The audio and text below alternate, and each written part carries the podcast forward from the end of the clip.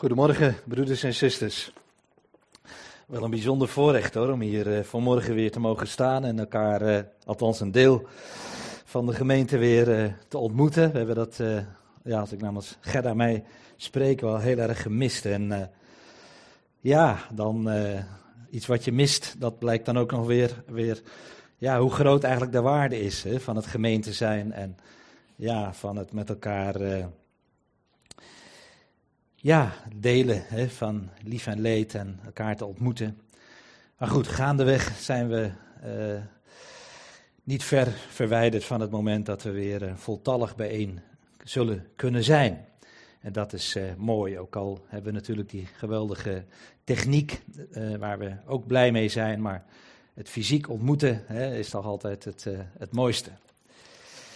Goed, ik wil u vanmorgen graag meenemen naar Handelingen 3. Andere twee, zoals u weet, is uh, het gedeelte hè, dat gaat over de uitstorting van de Heilige Geest. En het is een paar weken geleden is het Pinksteren geweest. Ook een fijne boodschap gehoord ook van Gabor over de werking van de Heilige Geest. Hè, en dat nieuwe leven dat hij in ons uitwerkt. En uh, ja, aansluitend vinden we dan in Handelingen 3, waar opnieuw eigenlijk Petrus het woord mag voeren. Handelingen 3. Daar wil ik dan uh, dit hoofdstuk met u lezen. Petrus en Johannes gingen samen naar de tempel tijdens het uur van het gebed, het negende uur. En een man die vanaf de moederschoot kreupel was, werd daarheen gedragen. Men zette hen dagelijks bij de tempelpoort, die de schone genoemd wordt, om een liefdegave te vragen aan hen die de tempel binnengingen. Toen hij Petrus en Johannes zag, op het moment dat zij de tempel zouden binnengaan, vroeg hij een liefdegave mocht ontvangen. En Petrus keek hem met Johannes doordringend aan en zei: Kijk ons aan. En hij hield de ogen op hen gericht, omdat hij verwachtte iets van hen te ontvangen. Petrus zei echter: Zilver en goud heb ik niet. Maar wat ik heb, dat geef ik u. In de naam van Jezus Christus, de Nazarener. Sta op en ga lopen. En hij greep hem bij de rechterhand en richtte hem op. En onmiddellijk werden zijn voeten en enkels vast. En met een sprong stond hij overeind en riep, liep rond. En hij ging met hen de tempel in, lopend en springend en God lovend. En al het volk zag hem lopen en God loven. En zij wisten dat hij degene was die voor een liefdegave bij de schone poort van de tempel gezeten had. En zij werden vervuld met verbazing en ontsteltenis over wat er met hen gebeurd was. En terwijl de kreupele die genezen was, Petrus en Johannes vasthield, stroomde al het volk bij hen samen in de zuilengang, die de zuilengang van Salomo genoemd wordt. En verbaasde zich. En Petrus, toen Petrus dat zag, antwoordde hij het volk.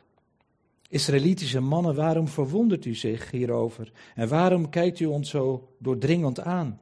Alsof wij door onze eigen kracht of godsvrucht hebben bewerkstelligd dat deze man nu loopt. De God van Abraham, Isaac en Jacob, de God van onze vaderen, heeft zijn kind Jezus verheerlijkt, die u hebt overgeleverd. U hebt hem verlogend voor Pilatus, toen die oordeelde dat men hem zou loslaten. U echter hebt de heilige en rechtvaardige verlogend en gevraagd dat u een moordenaar geschonken zou worden maar de vorst van het leven hebt u gedood, die God uit de doden opgewekt heeft, waarvan wij getuigen zijn. En zijn naam heeft deze man, die u ziet en kent, sterk gemaakt, door het geloof in zijn naam. En het geloof dat er is door hem, heeft hem in aanwezigheid van u allen deze volkomen gezondheid gegeven. En nu weet ik, broeders, dat u het uit onwetendheid gedaan hebt, evenals uw leiders. Maar God heeft op die manier vervuld wat hij bij monden van al zijn heilige profeten aangekondigd had. Namelijk dat de Christus lijden zou. Kom dus tot inkeer en bekeer u, opdat uw zonden uitgewist worden en er tijden van verkwikking zullen komen van het aangezicht van de Heer. En hij Jezus Christus zal zenden, die u tevoren aan u verkondigd is. Hem moet de hemel ontvangen tot de tijden waarin alle dingen worden hersteld waarover God gesproken heeft bij monden van al zijn heilige profeten door de eeuwen heen. Want Mozes heeft tegen de vaderen gezegd, de Heere uw God zal voor u een profeet laten opstaan uit uw broeders. zoals ik. Naar hem moet u luisteren in alles wat hij tot u zal spreken. En het zal zo zijn dat al wie niet geluisterd zal hebben naar deze profeet uit het volk uitgeroeid zal worden. En ook al de profeten vanaf Samuel en zoveel als er daarna gesproken hebben, hebben deze dagen aangekondigd. U bent kinderen van de profeten en van het verbond dat God met onze vaderen sloot, toen hij tegen Abraham zei, en in uw nageslacht zullen alle geslachten van de aarde gezegend worden.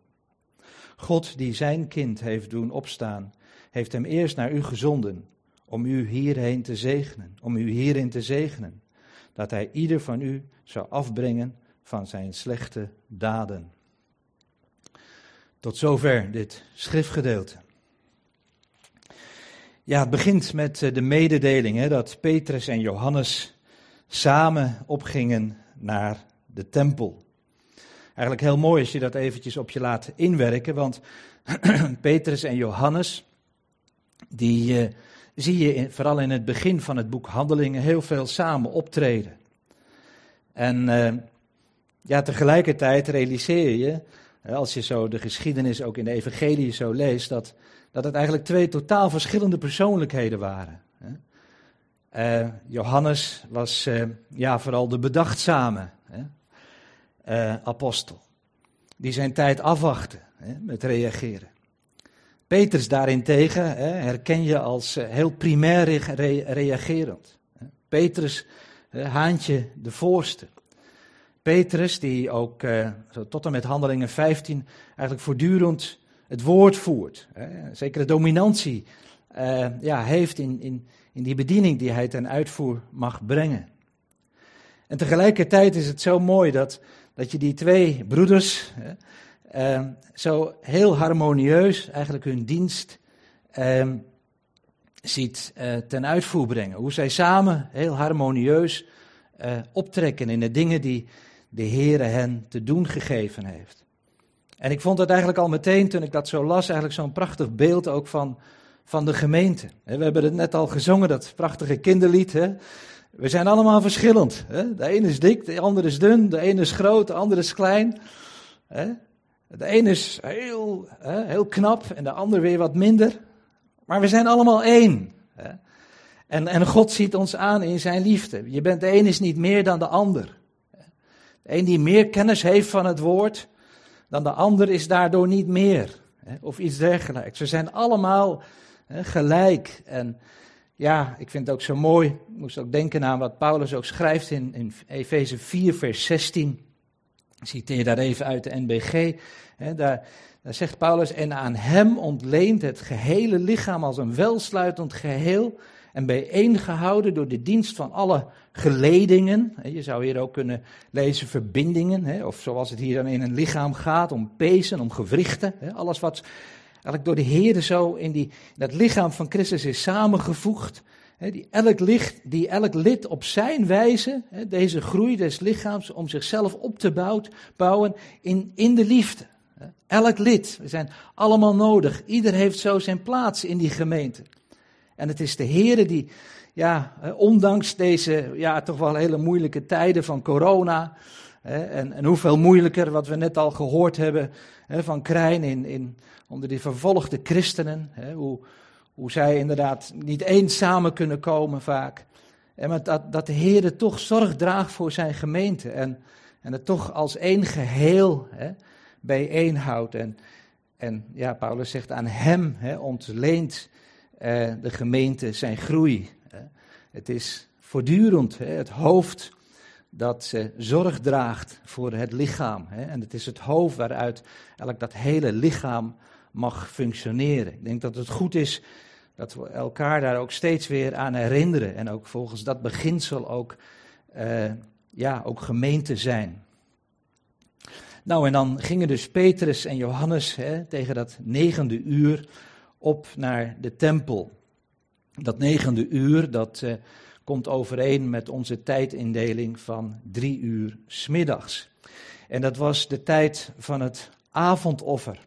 En tegelijkertijd ook de tijd ook van het gebed. Het is mogelijk ook hetzelfde moment geweest waarin uh, uh, de engel Gabriel, Zacharias heeft ontmoet daar, kun je lezen in Lucas 1, daar in de tempel, toen hij daar ook bezig was met dat reukoffer te brengen. En dan lees je dat de gemeente, de menigte van het volk buiten was in gebed. Het moet eigenlijk ook heel mooi zijn geweest, hoe, hoe daar dat reukoffer tegelijkertijd ook samenging met, met de gebeden die, die, die door de menigte van het volk Israël, denk erom, het gaat hier echt om het nog Joodse volk, eh, ja, in gebed verzonken was. Die gebeden die tot de Here opstegen. Mooi ook dat die relatie te zien hè, tussen het gebed en het, en het reukoffer. Hè. Ze zijn eigenlijk onlosmakelijk met elkaar verbonden. Openbaring 8, hè, daar zie je het vanuit hemels perspectief. Daar lezen we in vers 3, er kwam een andere engel die met een gouden wierookvat bij het altaar ging staan en aan hem werd veel reukwerk gegeven, opdat hij dat samen met de gebeden van alle heiligen op het gouden altaar voor de troon zou leggen. Dat reukoffer, dat gepaard ging met al de gebeden van de heiligen. We zijn ons misschien niet altijd van bewust hoe, hoe, hoe kostbaar hè, gebeden zijn in de ogen van de Heer en hoe gebeden en vooral ook dankzeggingen eigenlijk als een reukoffer hè, mogen opstijgen eh, tot de Heer. Wel, dat zien we dan ook hier eh, gebeuren. En dan, uh, ja, dan lezen we in vers 2 over een, over een man hè, die vanaf de moederschoot kreupel was. En hij werd daarheen gedragen die tempel. Men zette hem dagelijks bij de tempelpoort, die de schone genoemd wordt, om een liefdegave te vragen aan hen die de tempel binnengingen. Ja, een man kreupel van de schoot zijn moeder af. Hè, al vanaf de geboorte hè, ehm, eh, ja, was hij eigenlijk al, al kreupel. En uh, Krijn heeft ons uh, vorige week bepaald hè, bij hoe wij als mens geschapen zijn, hè, naar Gods beeld, naar Gods gelijkenis. En tegelijkertijd hoe, hoe de zonde daar een kras, hè, een diepe kras doorheen heeft gehaald. En hoe natuurlijk dus ook ja, deze, deze man eigenlijk die gebrokenheid hè, illustreert. De gebrokenheid van, van de schepping. En tegelijkertijd hè, hoe, uh, hoe deze man dan ook geholpen moest worden. Gedragen moest worden om daar ja, aan, aan, die, aan die tempelpoort, hè, de schone, dan uh, ja, eigenlijk ja, afhankelijk te zijn van, van, van de goedwil van de mensen om hem dan ook die, uh, die gave, die liefdegave uh, te geven. Als je dat zo, zo voorstelt, dan staat de, de poort, de schone, dat is naar alle waarschijnlijkheid een Nicanorpoort geweest. Um, dat was een hele bijzondere poort van, die, van die tempel. Die was volgens Flavius Josephus, hè, de Joodse geschiedschrijver, uh, gemaakt met kostbaar Corinthisch brons. En dat moet enorm indrukwekkend zijn geweest. Dat, dat glinsterde in die middagzon, kun je je zo voorstellen. En dat, dat ja, sprak iets van, van kracht en van schoonheid, van heerlijkheid. En, en je ziet als het ware daar, daar dat contrast hè, met, die, met die man die daar zit.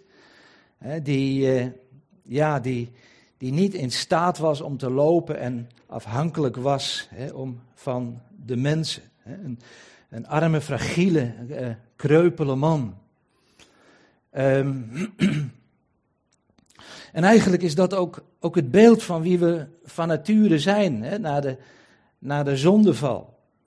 Uh, individueel, dat wil zeggen dat, dat ja, wij zelf ook niet in staat zijn, ja, we zijn wel fysiek in staat hè, om te lopen en, en ons ding te doen.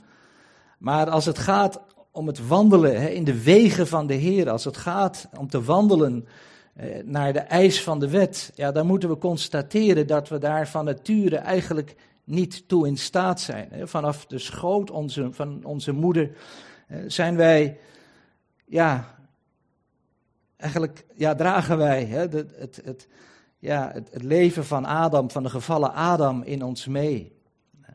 En is het zo noodzakelijk dat we ja, dat, we, dat we opgericht worden.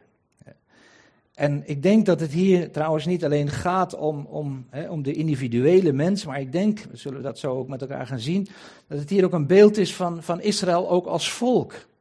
Die met name ook door de wet steeds werden geconfronteerd met het feit dat zij kreupel waren. Met het feit dat zij niet in staat waren om aan de eis van God te voldoen.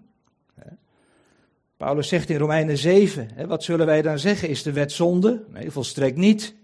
Ja, ik zou de zonde niet hebben leren kennen dan door de wet. Ik zou immers ook niet geweten hebben dat begeerte zonde was. Als de wet niet zei, u zult niet begeren.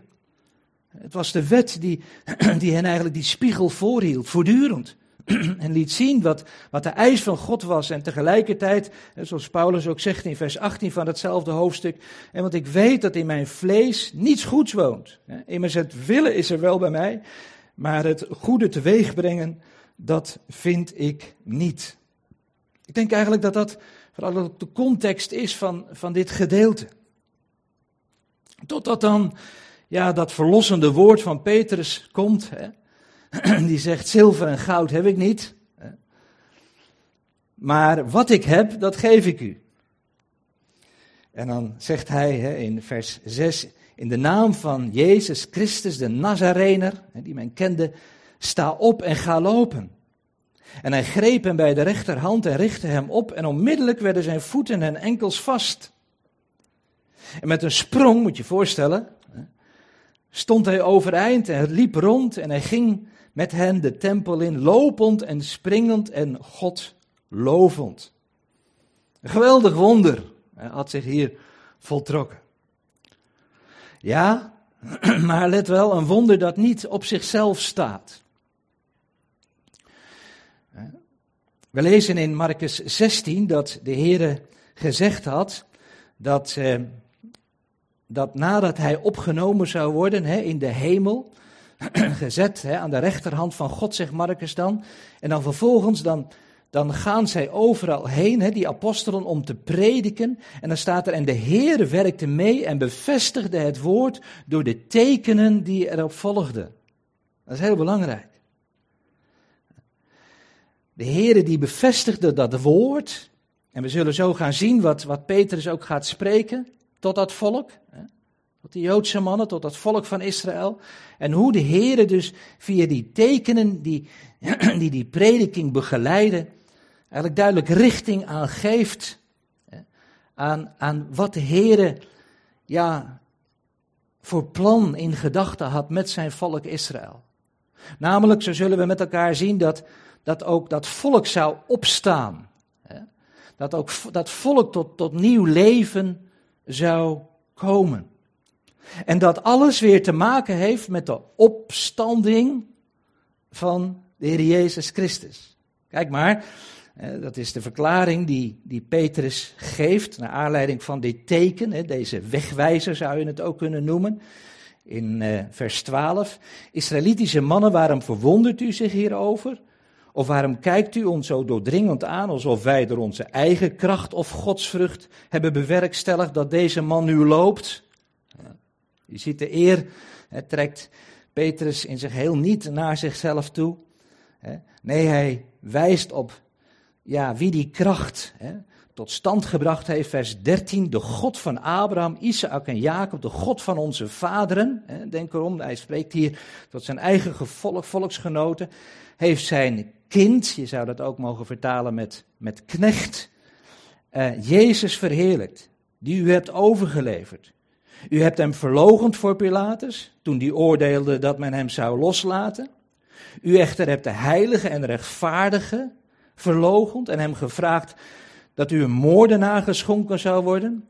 Maar de vorst van het leven hebt u gedood. Zie je dat contrast wat, wat ook hier weer hè, in die toespraak van Petrus zo tot uitdrukking komt. Hè? De heilige, de rechtvaardige, die hebben jullie verlogend. En de vorst des levens, die hebben jullie, ja, die hebben jullie overgeleverd om, om gedood te worden. En jullie hebben de voorkeur gegeven aan iemand die de moordenaar was. Tegenover de vorst des levens hebben jullie een moordenaar gezet. Ehm, maar dan zegt uh, Petrus, maar God heeft hem opgewekt uit de doden, waarvan wij getuigen zijn. En daar zie je eigenlijk ja, wat dat teken voor betekenis had. Het ging om inderdaad de opstanding van de Heer Jezus, waar, waarmee Petrus eigenlijk ja, hier, hè, eh, ja, gesteund door dat teken wat God gegeven heeft, dat aan het volk mocht bekend maken. En het is inderdaad, hè, vers 16, zijn naam heeft deze man die u ziet en kent sterk gemaakt door het geloof in zijn naam. En het geloof dat er is door hem, heeft hem in aanwezigheid van u allen deze volkomen gezondheid gegeven. Het mooi dat, dat, dat Petrus hier ook laat zien, en nou ja, dat, dat blijkt ook wel uit de beschrijving, hè, die man die opspringt, die inderdaad volkomen uh, ja, is hersteld. Hè, die, die, die weer volkomen gezondheid heeft ontvangen. Hè. Niet, niet een beetje van, nou ja, weet je, probeer het eerst maar eens eventjes um, hè, met, um, met wat hulpmiddelen en dan langzamerhand dan gaat het misschien wel beter met je. Nee, hij springt op, hij is volkomen genezen. En dat is het grote wonder. En we zullen zien dat dat eigenlijk de Heer ook wil doen met zijn volk Israël, maar natuurlijk ook, ook wil doen ook met ons uh, persoonlijk. En dan vind ik het zo mooi dat, dat daar ook staat, hè, en het geloof dat is door hem, heeft hem in aanwezigheid van u allen deze volkomen gezondheid gegeven. Het geloof is door hem. Er staat niet het geloof in hem, dat is ook helemaal waar. Het geloof in de Heer Jezus Christus. Maar hier staat heel uitdrukkelijk het geloof door hem. Het was uh, een aantal weken geleden dat uh, Sebastiaan daarover heeft gesproken, weet je, over die tekst van Marcus 9, vers 24, hè, van uh, die vader die de hulp inroept van de Heer Jezus, vanwege zijn zoon die van jongs af aan een onreine geest had. En dan zegt deze, deze man, deze vader, ik geloof, heren, kom mijn ongeloof te hulp. En Sebastiaan heeft terecht zo mooi eigenlijk laten zien dat wij, ja, ons heil niet afhankelijk is van ons zwakke geloof, maar dat, dat we mogen aanhaken, zo zei hij dat zo mooi, bij het geloof van de Heer Jezus Christus. Er zijn heel wat teksten die spreken over het geloof van Christus. Dat geloof dat hij geopenbaard heeft tijdens zijn dienst op aarde, die uiteindelijk heeft geleid tot zijn verzoenend lijden en sterven die alles ging, gepaard ging in het licht van het geloof. En het is zo mooi dat, dat dat hier eigenlijk ook door Petrus wordt aangehaald. Het is door dat geloof. En dat is ook voor ons zo belangrijk te weten dat soms kunnen we wel eens uh, teleurgesteld raken over ons eigen geloof. En kunnen we, hè, net als die, die vader van die zoon zeggen, hè, kom, kom, mijn ongeloof te hulp. En dan is het zo mooi dat de Heer inderdaad hè, dat leven dat hij ons schenkt, dat dat ja, ook hè, dat geloof in zich bergt. Hè, het geloof van de Heer Jezus Christus. En dan grijpt Petrus hè, zijn, uh, zijn rechterhand en richt hem op. En dan staat er, en onmiddellijk werden zijn voeten en zijn enkels vast. Ja, mooi beeld eigenlijk ook hoe wij ook elkaar, ja, nou in coronatijd wordt dat wat, wat lastig, hè, maar elkaar de hand mogen reiken, geestelijk de hand mogen reiken. Uh, en, en, elkaar soms ook mogen oprichten. Hè, in, ook dat is een stukje gemeente zijn, het leven met het meeleven met elkaar, uh, zodat die ander ook weer, weer opgericht wordt. Maar natuurlijk boven alles is het de Heere zelf die, die ons steeds weer wil oprichten. Hij is het die onze hand grijpt die ons geloof versterkt, die onze voeten en onze eh, enkels vastmaakt, zodat we weer kunnen lopen, zodat we inderdaad weer kunnen gaan in de weg van de Heer. Zoals deze man lopend en springend en God lovend de tempel binnenging. Bedenk wel, dat was de tempel waar het voorhangsel al gescheurd was. Dat nieuwe leven, dat nieuwe ja, de toegang tot God was inmiddels al, al, al geopend. Geweldig. En natuurlijk is dat ook weer een, een heenwijzing naar hoe straks hè, de Heer ook met zijn volk hè, dat, dat nieuwe leven zal, zal geven. Uh, Jesaja 35 spreekt hè, over die tijd dat dan de kreupelen zullen springen hè, als een hert. En de tong van de stomme zal juichen. Want in de woestijn zullen wateren zich een weg banen en beken in de wildernis. Uh, dat is eigenlijk, laten we zeggen, dat, dat grote perspectief, wat we vervolgens ook, ook, ook terugvinden, ook in de toespraak die Petrus houdt. Kijk maar eens, in vers 19, daar roept hij het volk, hè, zoals hij dat eigenlijk ook op de Pinksterdag gedaan heeft, dat volk op tot bekering. Hè. Kom dus tot berouw, hè, kom tot inkeer en bekeer u, opdat uw zonden uitgewist worden. Nou, een prachtige boodschap die je vandaag aan de dag ook hè, mag verkondigen vroeger in de tentevangelisatie meerdere keren hè, die, die boodschap mogen brengen van. Als je je bekeert, als je werkelijk hè, je leven toevertrouwt aan de Heer Jezus Christus, dan mag je weten dat, dat je zonden worden uitgewist. Daarvoor is hij naar deze wereld gekomen. Daarvoor hè, heeft hij zijn leven gegeven op het kruishout van Golgotha. Maar het gaat hier nog een stapje verder en dat is wel heel opmerkelijk. Opdat uw zonden uitgedelgd worden. Nou, dat is al heel bijzonder, of uitgewist worden. En dan zegt hij vervolgens, en er tijden van verkwikking zullen komen van het aangezicht van de Heer. En hij Jezus Christus zal zenden, die tevoren aan u verkondigd is. Hem moet de hemel ontvangen tot de tijden waarin alle dingen worden hersteld. Waarover God gesproken heeft bij monden van al zijn heilige profeten door de eeuwen heen. Zeiden net al even, die man hè, die, die, daar, die, daar, die daar zat aan die tempelpoort, die eigenlijk tot niets in staat was, volkomen in afhankelijkheid leefde van de goodwill van de mensen. Hij werd, werd opgericht, hij kreeg eh, een, een, een, ja, een volkomen gezondheid. Nou, eigenlijk is dat wat, wat Petrus hier ook, ook ondersteund door dit teken dat God meegaf, hè, waarmee die prediking ondersteund werd, ook aan het volk ook, ook aanbood. Als jullie tot bekering komen als volk, dan gaat er iets geweldigs gebeuren. Dat is wat de profeten hè, al, al, door de eeuwen heen ook hebben gezegd, dat als hè, Israël tot bekering komt als volk, dan zal God ook al die beloften in vervulling doen gaan, die hij door diezelfde profeten ook heeft beloofd, voorzegd. Ja, hij moet de hemel ontvangen tot de tijden waarin alle dingen worden hersteld. Alle dingen worden hersteld. Niet zomaar enkele dingen. Als we kijken naar Israël van vandaag, dan, dan zien we ja, soms ook wel mooie dingen. Maar tegelijkertijd zien we ook die gebrokenheid.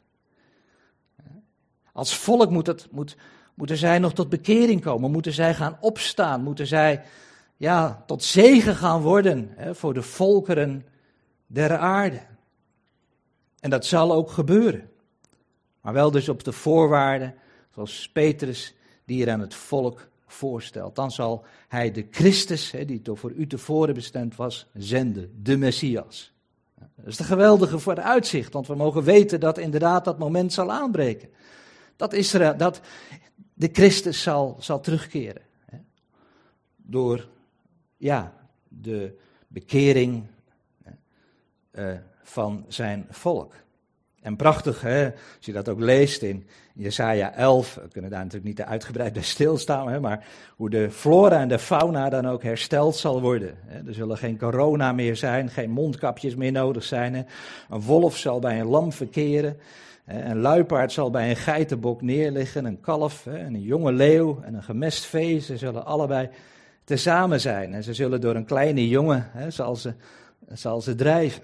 Prachtig hoe, hoe, dan de rollen zullen worden omgekeerd. En de schepping hè, weer zal zijn zoals God het ook bedoeld heeft. Het is ook voor ons, denk ik, ook in deze tijd zo geweldig mooi dat, dat die beloften er staan en dat we daar ook volkomen op mogen vertrouwen dat deze dingen dan ook in vervulling zullen gaan. Nou, en dan destijds willen de laatste woorden van Petrus. Hè. God, eh, vers 26, hè, die zijn kind, ik zei al, dat mag hier ook lezen, zijn knecht Jezus heeft doen opstaan. heeft hem eerst naar u gezonden om u hierheen te zegenen, hierin te zegenen, dat hij ieder van u zou afbrengen van zijn slechte daden. Ehm, we hebben net gelezen over de vergeving van zonde. Dat is één ding. Geweldig dat we mogen weten dat, dat God onze zonde vergeeft hè, door het volbrachte werk van de Heer Jezus Christus. Maar wat geweldig dat, dat God ons ook in staat stelt om ons ook af te brengen van die zonde. Hij zal u afbrengen van de zonde. En dat spreekt natuurlijk vooral ja, met betrekking tot Israël, tot de wedergeboorte van dat volk.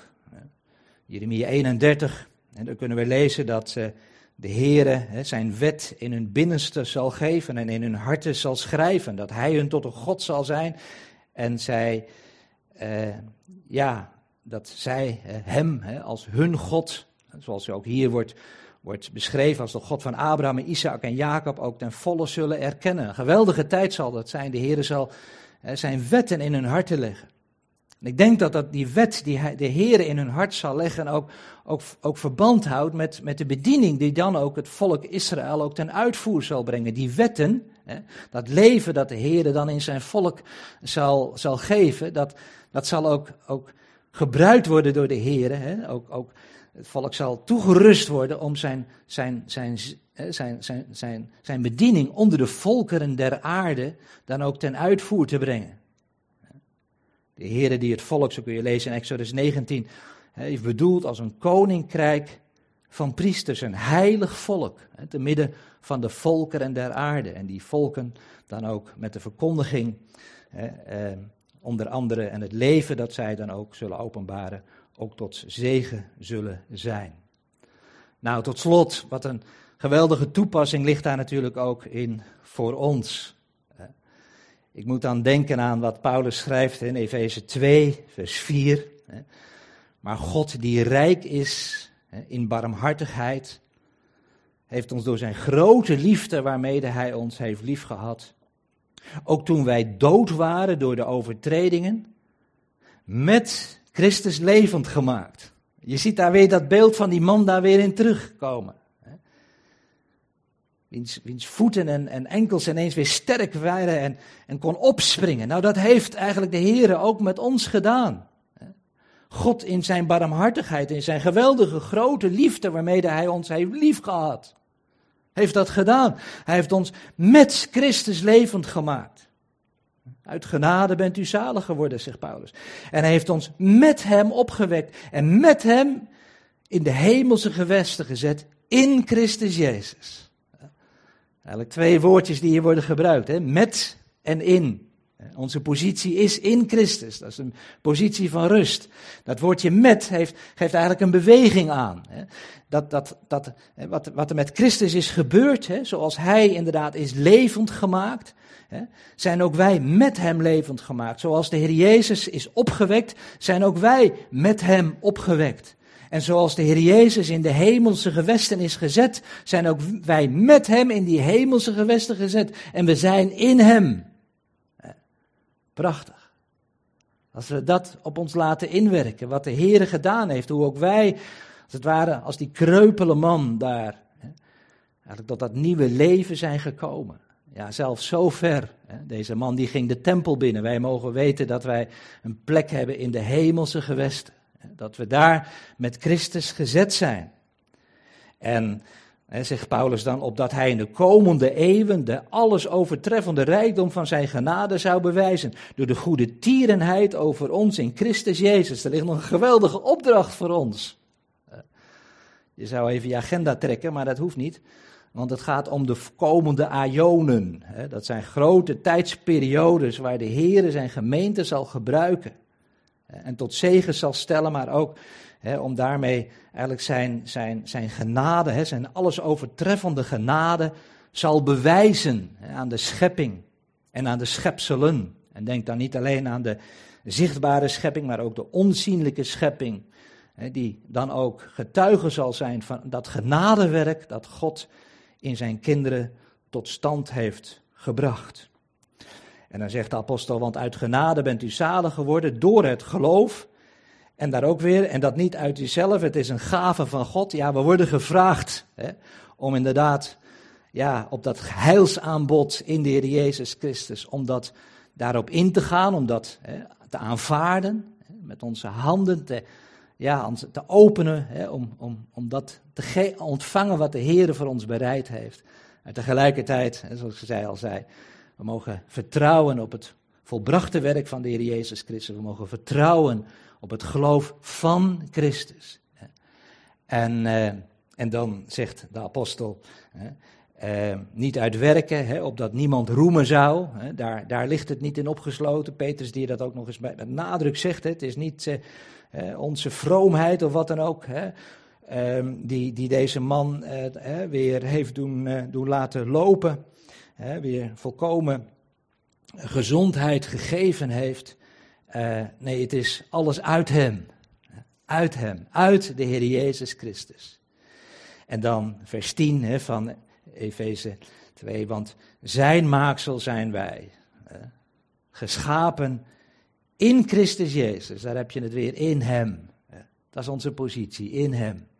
We zijn geschapen in Christus Jezus. Het mag duidelijk zijn dat het hier gaat om die nieuwe schepping die wij zijn in de Heer Jezus Christus. Dat nieuwe leven dat we in Hem hebben ontvangen. In Christus Jezus om, om goede werken te doen. En dan is het zo mooi, hè? dan staat er die God tevoren bereid heeft. Ja, je kan wel eens moe worden van jezelf. Tenminste, dat uh, heb ik soms nog wel eens gehad. Dat ik dacht van ja, weet je, dien ik nou het werk van de Heer of dien ik het Heer van, de werk, dat, van het werk? Dat kan zomaar op gespannen voet staan met elkaar. Nee, we mogen wandelen. Wandelen geeft, is ook een beeld van rust. Niet rennen, we mogen wandelen in de werken die Hij tevoren bereid heeft. En zo zie ik eigenlijk ook die verlamde man. Hij sprong op en, en hij loofde en prijsde de Heer. En, en hij is degene die uiteindelijk dan ook weer in staat was om te wandelen om weer te gaan in de weg die ook de Heere voor zijn leven bereid heeft. Geweldig dat we dat mogen weten. God heeft een weg voor ons bereid. Ook voor onze kinderen. Ook voor de kinderen waarvan we soms wel eens zorgen hebben over hoe, hoe moet dat dan gaan.